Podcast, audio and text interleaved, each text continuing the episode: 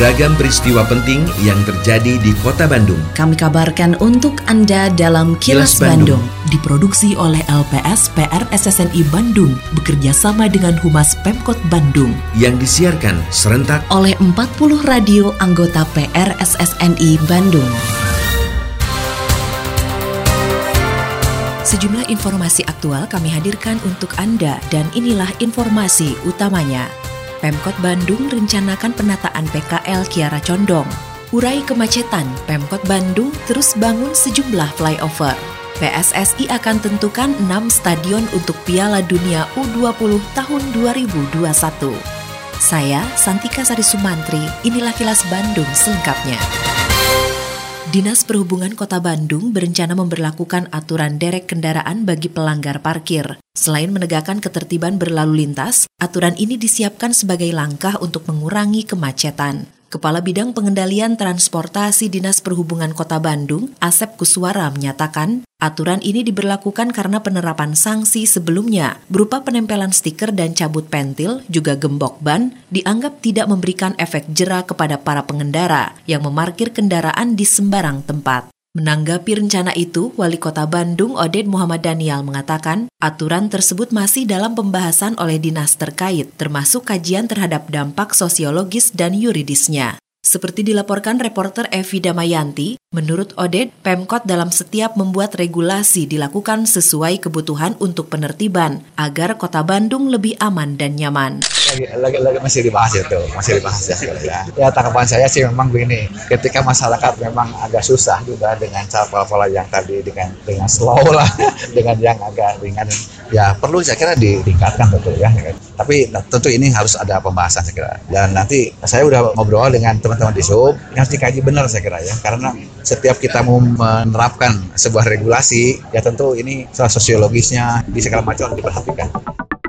Kementerian Pendayagunaan Aparatur Negara dan Reformasi Birokrasi atau Kemenpan RB menegaskan bahwa aparatur sipil negara atau ASN memiliki aturan dan kebijakan yang harus diikuti. Usai beraudiensi dengan Wali Kota Bandung Oded M. Daniel pada Jumat kemarin, perwakilan Kemenpan RB Rosdiana mengatakan pihaknya berkoordinasi dengan pemerintah Kota Bandung terkait dengan penegakan disiplin ASN. Menurutnya penegakan disiplin tersebut antara lain meliputi tidak terkait dengan narkotika, jam kerja, juga perilaku korupsi.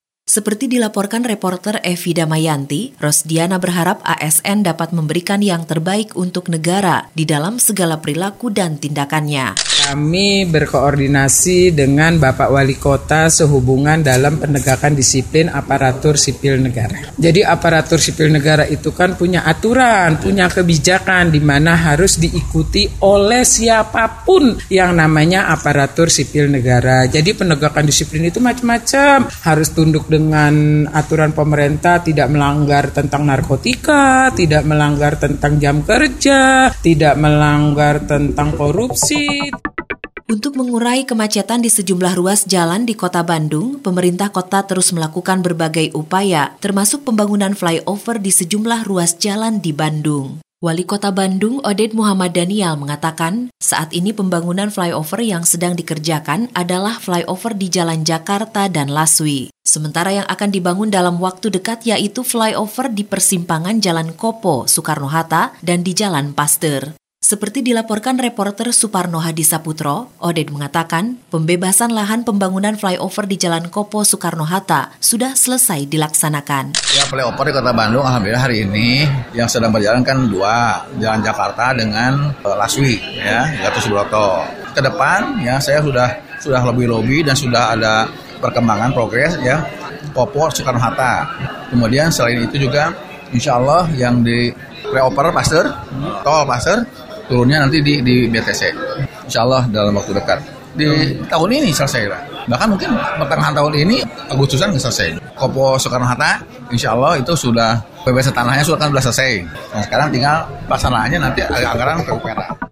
Setelah selesai melakukan penataan terhadap pedagang kaki lima PKL di kawasan Cicadas dan Cikapundung, pemerintah kota Bandung berencana melakukan penataan PKL di sepanjang Jalan Gatot Subroto hingga Jalan Kiara Condong. Wakil Wali Kota Bandung Yana Mulyana yang juga sebagai Ketua Satgas Penataan PKL Kota Bandung mengatakan, Camat Kiara Condong sudah meminta dilakukan penataan dan para PKL juga menyatakan siap untuk ditata. Rencananya penataan dilakukan terhadap sebanyak 45 PKL yang berjualan di koridor Jalan Gatot Subroto Kiara Condong ke arah PT Pindad. Selain itu penataan dilakukan melalui pola yang sama seperti sebelumnya, yaitu kerjasama dengan pihak ketiga. Seperti dilaporkan reporter Agustin Purnawan, Yana berharap proses desain lokasi berdagang PKL segera rampung agar penataan dapat segera direalisasikan.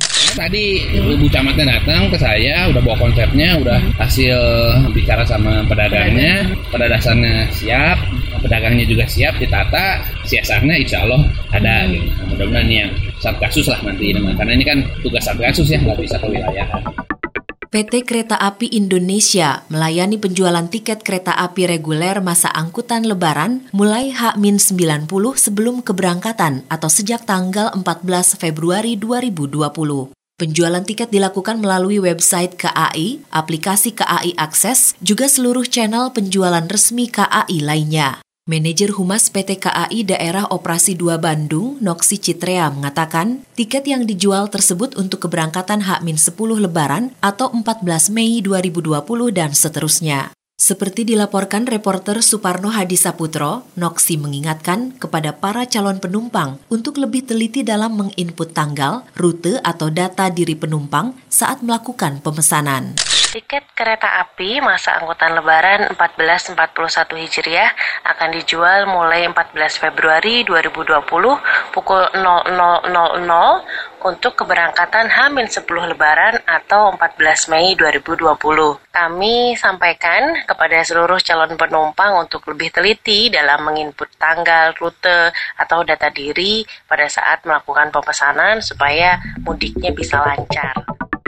Persatuan Sepak Bola Seluruh Indonesia atau PSSI sedang melakukan kunjungan ke sejumlah stadion di berbagai kota di Indonesia. Kunjungan dilakukan untuk menentukan tempat penyelenggaraan pertandingan Piala Dunia U20 yang akan berlangsung di Indonesia pada tahun 2021 mendatang. Di Jawa Barat, PSSI melihat kondisi Stadion Sijalak Harupat di Kabupaten Bandung dan Stadion Pakansari di Kabupaten Bogor. Ketua Umum PSSI Muhammad Iriawan mengatakan, dari 11 stadion yang dikunjungi, pihaknya akan menentukan 6 stadion yang nantinya digunakan, sedangkan untuk stadion utama sudah dipastikan tempatnya. Seperti dilaporkan reporter Suparno Hadisaputro, menurut Iriawan, selain stadion yang sudah ada, saat ini perlu segera dibangun lima stadion baru tanpa podium sebagai tempat latihan bagi tim negara peserta Piala Dunia. Persiapan untuk venue World Cup pada prinsipnya kalau stadion utama sudah hampir sempurna lah, tapi masih ada perbaikan-perbaikan. Rata-rata stadion utama hampir semua bagus. Memang tentunya Jakarta ya, yang saya juga ke Jalak Harupat, Stadion Manahan Solo, kemudian ke Bung Tomo dan Mandala Krida di Jogja. Kemarin saya di Palembang, Jakabaring. Jakabaring termasuk yang cukup lengkap ya, sehingga nanti kita tentukan 6 dari 11 stadion yang menjadi nominasi yang ada. Yang menjadi masalah adalah stadion tempat latihan, 5 stadion yang memang semuanya harus dibangun. Kini, audio podcast siaran Kilas Bandung dan berbagai informasi menarik lainnya bisa Anda akses di laman kilasbandungnews.com. Terima kasih Anda telah menyimak Kilas Bandung. Bekerja sama dengan Humas Pemerintah Kota Bandung yang diproduksi oleh LPSPR SSNI Bandung.